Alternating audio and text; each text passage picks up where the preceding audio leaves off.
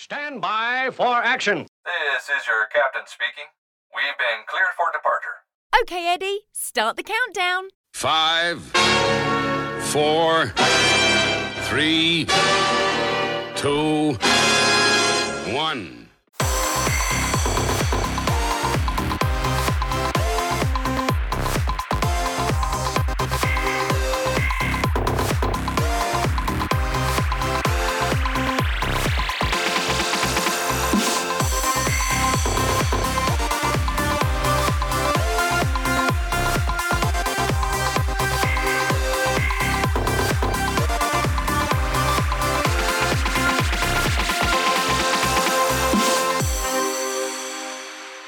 Stand by for action. Welcome back to Eddie's Launchpads, the Dogsthorpe Infant School podcast for parents, teachers, and schools.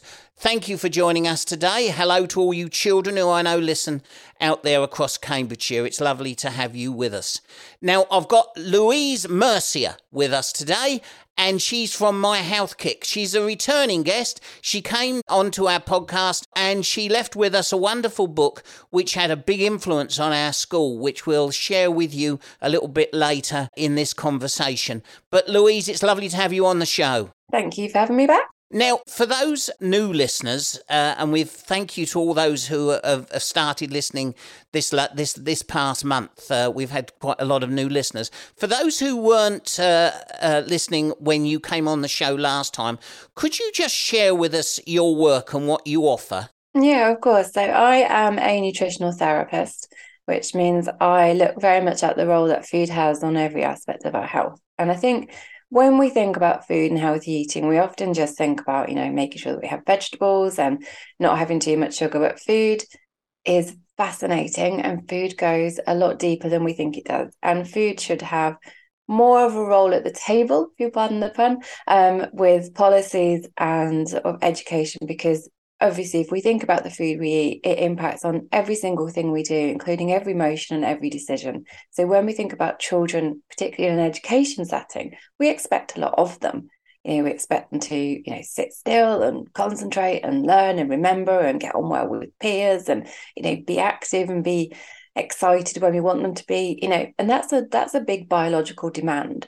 And food has a really significant role to play in all of those factors. So I focus a lot on early years and education because it's if we don't get that right, then you know where are we with the next generation? So it's really, really important. It's a really good window of opportunity that we have with children to really influence and educate them as well as us grown-ups, because children are quite fascinated by their own biology and quite willing to listen and take it in if it's done in the right way. Uh, you know, the body is amazing and we can make it really exciting for children in terms of all the amazing things the body does, which is what I try and do with my work.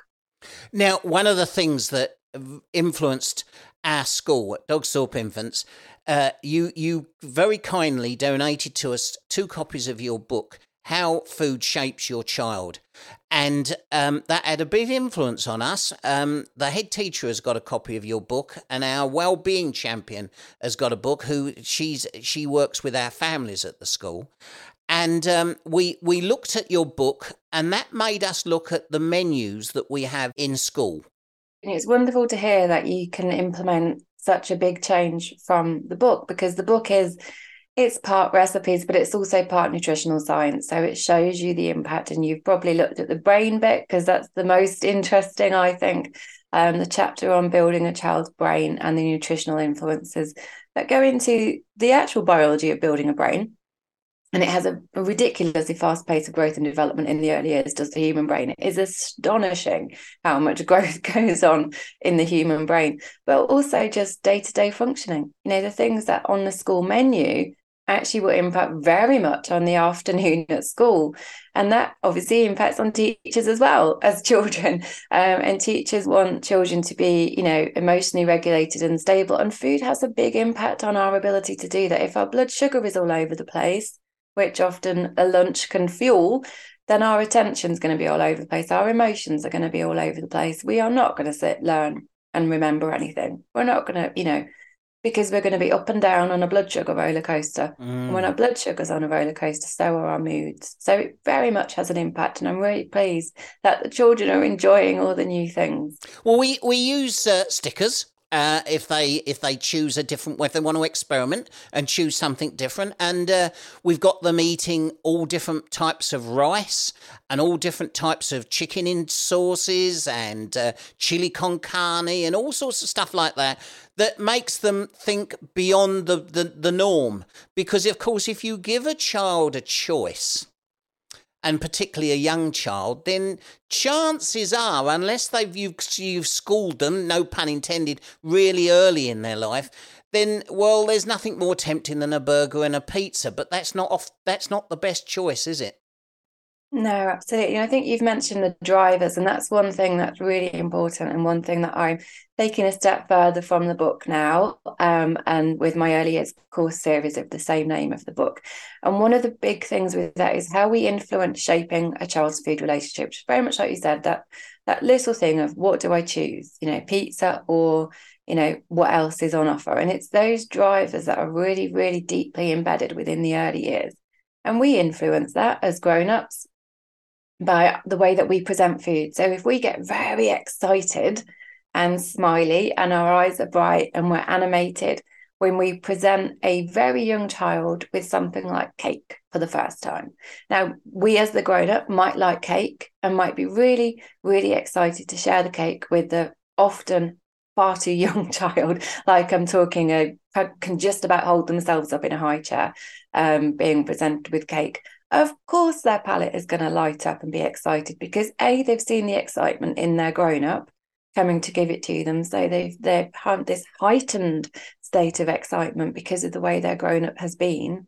Um, but then of course the, the sugary palate you know sensation that they get from that food. So we have to be very conscious and mindful of our role in influencing their food relationship because if we are apologetic over vegetables or apologetic over healthy food because we feel it's the right thing to do, but we're not overly excited by it, they're going to pick up on that. They're absolutely going to pick up on the subtle signs. But children are amazing at picking up on subtle signs.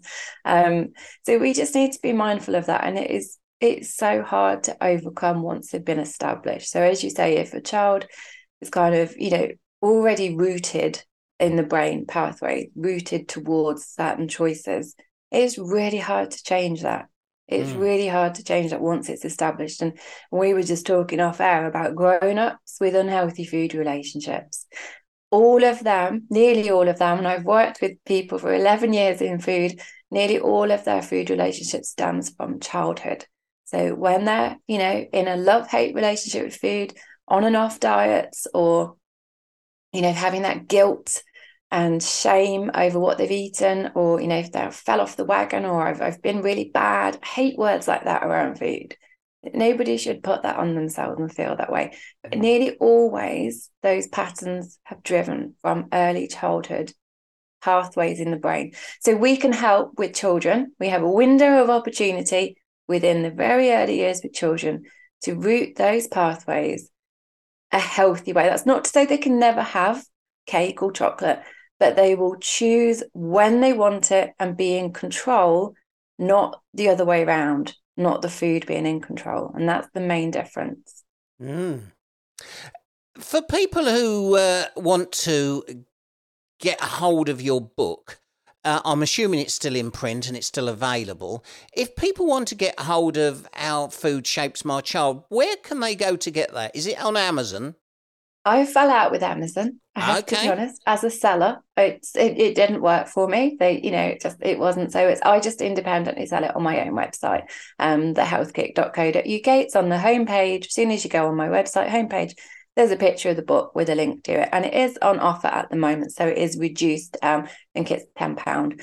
So it's and and that's all in. So so yeah, it is available on on my website, and it's it's not just for parents it's if you work with children as a teacher and you want to understand more about that that brain link we were talking about and the nutrients that fuel concentration um, and attention span and memory but also on the other end of the spectrum we often talk about you know children's behavior and it's it's often you know children can rightfully or wrongly, you know, sometimes, you know, get told off or get in trouble or, you know, be disciplined. And sometimes there might not have been a need to. Sometimes it might be a biological response. Sometimes there might be something going on that is quite easily solved with food because often some of the traits that come out, not being able to concentrate, being a bit, you know, fidgety, not wanting to sit down, being a bit disruptive, could be something imbalanced nutritionally. And as long as we think in the back of our head as an educator, I'm not just going to tell that child off because there might be something else. Just, you know, have another conversation. What did you have for lunch? Are you hungry? You know, because there's often a reason why a child is behaving, especially if it's in the morning. Just consider have they actually had breakfast? Are mm. they hungry? If they're hungry, and we know at the moment the dreadful state we're in with the cost of living and the amount of children, unfortunately, are hungry. If they're hungry, just imagine yourself. If you're hungry, how irritated are you going to be? You're not going to sit and concentrate. You're going to be all mm. over the place. So, as an educator, food should be part of that in your head, in your toolkit. It shouldn't just be something that you just eat and then that's that. No, it's it's interwoven into everything.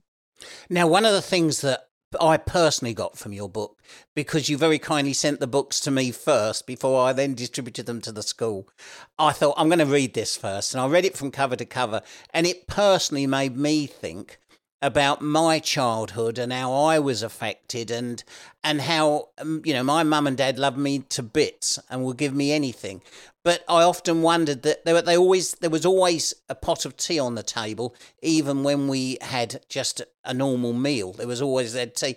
And they would always give me a cup of tea with sugar in it. To the point now that after I read your book I thought to myself if they hadn't have given me that sugar in my tea would I now be able to have coffee without having a sweetener in it? I don't have sugar anymore mm-hmm. because I, I know sugar is bad, but I still, to this mm-hmm. day, after seven decades living on this planet, I still cannot go have a cup of coffee without, or a cup of tea mm-hmm. or whatever, without having to have one bomb in it, have a, mm-hmm. a sweetener in it, because of that taste that I yeah. had when I was a child, and that made me think. And also, I think that um, I, I was thinking as I'm getting older now that I've noticed that I don't have anything sweet after my tea time meal. So I'll have, because obviously there's sugar in everything, even in, in fruit. And so I noticed that if I don't have anything after five o'clock, I can actually go all through the night, and bearing in mind, folks, I'm on the cusp of 70. Yes, I'm that old. Um, I, I, I can go through all through the night without being disturbed, if you're with me, mm-hmm, listeners. Mm-hmm. And, and, and yet, if I'm suddenly out somewhere, like I was the other night, and I do eat later, mm-hmm. I then have to have a disturbed night and I have to get mm. up and go somewhere, if you're with me, mm-hmm. um, because the sugar in my blood after seven decades on this planet is starting to have an effect on my body. Mm-hmm. And and the children that we're feeding now hopefully will have a long and a, a, a varied and a happy life. But if we don't look after them now, they could finish up in the same place I am, listeners. So it, think about the food you give your child and what you offer them, because as Louise so rightly says, it has an effect on us as adults in later life. And so your book made me think. So you your book is a is a wonderful book, and I thoroughly recommend folks get, get hold of this book. Go on to Louise's website and get hold of it because it's well worth a good read, and it's and it's got some lovely recipes in it as well. So it's mm-hmm. it's double double whammy there, folks. Um, what are you offering now? You say you've got some some new courses and things. Mm-hmm. What what are you offering us now, Louise? So the book obviously was a bit of an introduction. Um, that was nearly five years ago, and unfortunately, uh, the health situation has got significantly worse. Um, so back in 2018, when I wrote my book, I first came upon upon a prediction in the Lancet, and it shocked me to the core. And I've used the prediction for five years since. And the prediction was that quote from the Lancet if current trends on obesity, lifestyle, and nutrition do not change, we cannot expect this generation of children to have as long a life expectancy as the generation before them. So, in a nutshell, we are predicting that for the first time in human ev- evolution, that not through war or famine or any other, than just through lifestyle, that a generation of children are not expected to live as long as their parents. Now, that was five years ago, and it said if current trends continue. Well, we've had the pandemic, we've now got the cost of living crisis. Those trends haven't continued, they've worsened. So, the very stark situation is that we're starting to see children developing and this has started to happen in 20 years. It's not overnight, but it's really gradual. When things are gradual, we're not alarmed because it's just happening. And then suddenly there's a really big number, and we think, wow, how did that happen? So, within the last 20 years, one example of how things are changing is children never used to get type 2 diabetes, used to be called adult onset diabetes, used to be linked with middle age, used to be grown-ups you know never used to didn't used to think about children. If children were overweight they'd you know we just assume they would burn it off. And generally children did. Used to grow out of it everything is very different now our food landscape is very different children's lifestyles are very different so now we are seeing we had the first child diagnosed with type 2 diabetes in the year 2000 We've now got over 3,500 children in the UK with type 2 diabetes. Wow. So, an exponential increase in 20 years, and that figure is rising. Now, that's just one example, but that, that is an example of that prediction in the Lancet. If trends continue, we cannot expect a generation of children to live as long as their parents. And that for me was just, I, I'm still alarmed by that, even though I mm. say it several times a week you know it mm. still shocks me so i decided to try to take the message a bit deeper so the courses there's three of them take a different aspect of a child and there's a whole little course about it so it's all online it's all on demand you just basically just get the you know get the course log in do it whenever you feel like it in your own time. If you've got time at work if it can be part of your cpd at work if you're a teacher or an early years you know professional and it's actually your work do it in work time if you're allowed. Um they're not long two and a half hours each but there's a course on building a child's brain. So like the book but much deeper all the influences that go into why it's so important that we feed that brain in the early years why it's so difficult now with the cost of living crisis because many schools have taken fish off the menu because of the price. So, how can we replace those essential fatty acids, which are mm-hmm. crucial for early years brain development? If you're mm-hmm. having to take things off your menu, please replace them mm. with something else of the similar nutritional value, not just something that's more economical. And that's, I can help you with that. On a separate note, I do do menu work with schools and nurseries as well where we do look at things like if you're taking that off, this is a more economical nutritional equivalent. So that's a side issue. Mm. But the course says building a brain, building a skeleton, because we we only have childhood as the opportunity to lay down our peak bone mass. Once we've reached peak bone mass, we just have to maintain what we've got. We know we can we can strengthen what we've got, but we can't you know childhood is the time when we can get it the best we we want to for so there are so many foundations to future health that are laid down within the window of childhood and then the third one and perhaps the most important because this drives everything else is shaping food relationships so what are the factors that influence a child's habits behaviors and addictions? And i know that's a strong word but it's a true word around food. And how do we as grown-ups play our part in shaping that food relationship? So there's three courses and um, they are 22 pound each. Or the offer at the moment is three for two.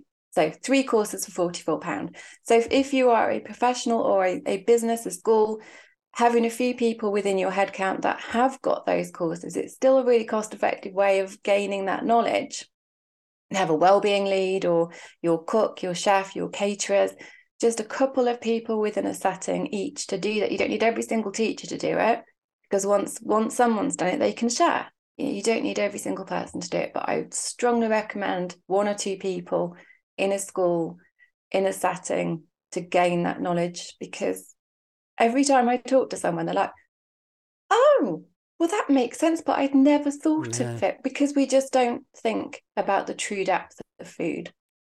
No, very, very wise words and shocking statistics. Just absolutely devastating statistics. We we like to think, don't we, that um, and all you who are listening, I'm sure that you feel the same way. That we like to think that with the advancements of medical science, um, and hopefully in a few years' time, some of our um, some of the diseases that are taking people's lives now will will will go. Uh, we like to think that our children are going to have a much healthier, longer life than us. And it wasn't that long ago that people were boasting that children were going to, it would be easily to live up to 100, you know. And yet, here is Louise giving us statistics where food could easily cut their, the wrong types of food, mm-hmm. can easily cut their, their lives shorter. And yet, we're constantly bombarded with adverts and with the ease of getting a, hold of the food that harms us, aren't we? Uh, including refined sugar. It's mm-hmm. very easy to to uh, to to to buy somebody an ice cream or a donut, not realize the incredible levels of sugar that are in a. Uh, and you think, oh, it's just a treat, but actually, it can have a big impact. And if if we're hurting our children now what's it going to be like for them when they get to adulthood? And it, and the shocking statistics with type two diabetes in children that's that's that's really worrying. Really worrying. It's, it's awful, isn't it? And the the average age for diagnosis can start around eight which really? is incredibly young. That's... The youngest ever, it is in America, not in the UK, but the youngest ever diagnosis was age three. Yeah. So it's it's a rapid metabolic decline yeah. from the foods you know and that's yeah. that is a drastic example but eight is quite common within the uk yeah. Um my dad got type 2 diabetes when he was uh, he was just j- about the same age as me now uh, as he was approaching and going into his 70s. And so mm-hmm. I thought to myself, I need to keep an eye on this. And I must admit that I I get my doctor to regularly check me and I keep mm-hmm. checking to make sure because it's always in the back of my mind that, you know, obviously as you as your pancreas gets older, it's not being able to deal mm-hmm. with the amounts of sugar. But if if we're getting young children with that, that means their pancreas is going to be working extra mm. hard mm at a much longer period yeah, of time. It's a chronic, debilitating, and lifelong condition. I think yeah. that's what people don't realize. They think, oh, it can be managed. It can be managed. It can't be reversed. Yeah. So it can be put into remission. You know, and it can it can mm. be dormant. Mm. But so, mm. but a child getting it, as you say, the wear and tear on the body and the emotional, because the mm. child and I'm not putting any blame onto grown-ups. My blame is entirely with the food industry, but the child is not making that those decisions for themselves. They're not in control of that, and yet no. they are then placed with a lifelong, you know, condition, you mm. know, through lifestyle. And I completely do not blame parents. I completely blame the food industry yeah. because they are designing deliberately designing foods that are their words hyper palatable, mm. which means we can consume them to excess because they are designed and they are designed. It's not real food, let's be honest. This is engineered food. Um, there is more information on this on one of my blogs. It's ultra processed foods, and processed foods are not a problem. Processed foods is is olive oil, is butter, mm. is mm. a you know a tin of tomatoes. Mm. The problem is not them. They've been around a long time. They haven't done us any harm. It's the new category, which are only 20, 30 years old, but now mm. becoming the norm mm. for many, you know, food intakes. And that's the ultra processed foods. And these are designed to make sure that we don't need to chew them very much because when we chew, we produce a hormone that tells us that we're full. We produce this hormone leptin, and that says, you know, biologically, you're satisfied, you're full now. These foods are designed to bypass that. Mm. They are designed to have a certain texture that we don't need to chew them as much so that we can eat them quicker and eat more of them because we're mm. not being told that we're full. Mm. So I've, these sorts I've always, of foods are what we're up against. Yeah, yeah. I've always had to watch my weight all my life, and um, and I've uh, I I remember my doctor saying to me, just eat slower.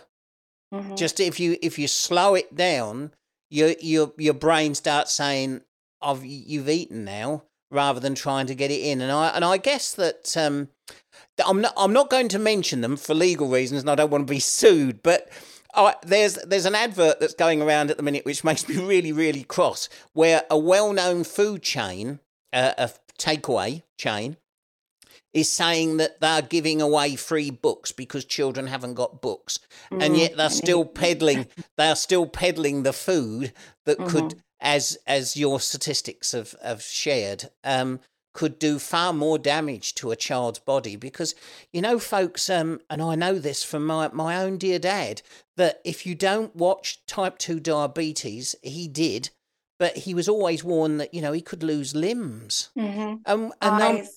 no, Mhm. you know, eyes, yeah. So, parents, please, you know, get this book. Think about these courses. All you teachers out there, think about these courses. It, look at look at your school menus, like Dogsthorpe Infant School did, and have a think about ways in which you can um, help our children um, to have much better, healthier lives. Louise, uh, where where can people go to get you- on the website? I'm guessing if they go to your website. My website, yeah, the has got the book, and then there's a page on there called CPD courses, which has got the links to the courses as well. And the links will automatically bring the offer in as well. Brilliant. Well, thanks for your time today, Louise. Long may your wonderful work continue and your courses. Um, hopefully, we'll get some some of our, our folk to, to to join in your courses because we need to we need to do this and we need to be aware and keep up to date with with what's going on. So, thank you, uh, folks. If you want to go on and you you didn't catch the website, don't worry. Go into the text of this podcast click on the link and you'll get straight to the courses, straight to Louise's wonderful book. Louise, thank you. Thanks for having me. Well, that's it for another week, folks. Captain Dave and Eddie will be back again soon with another launch pad. They'll have more great guests, more places to see, and more interesting things to share on the learning journey. So, until next week, be kind, be respectful, and always remember to dream, believe, and shine.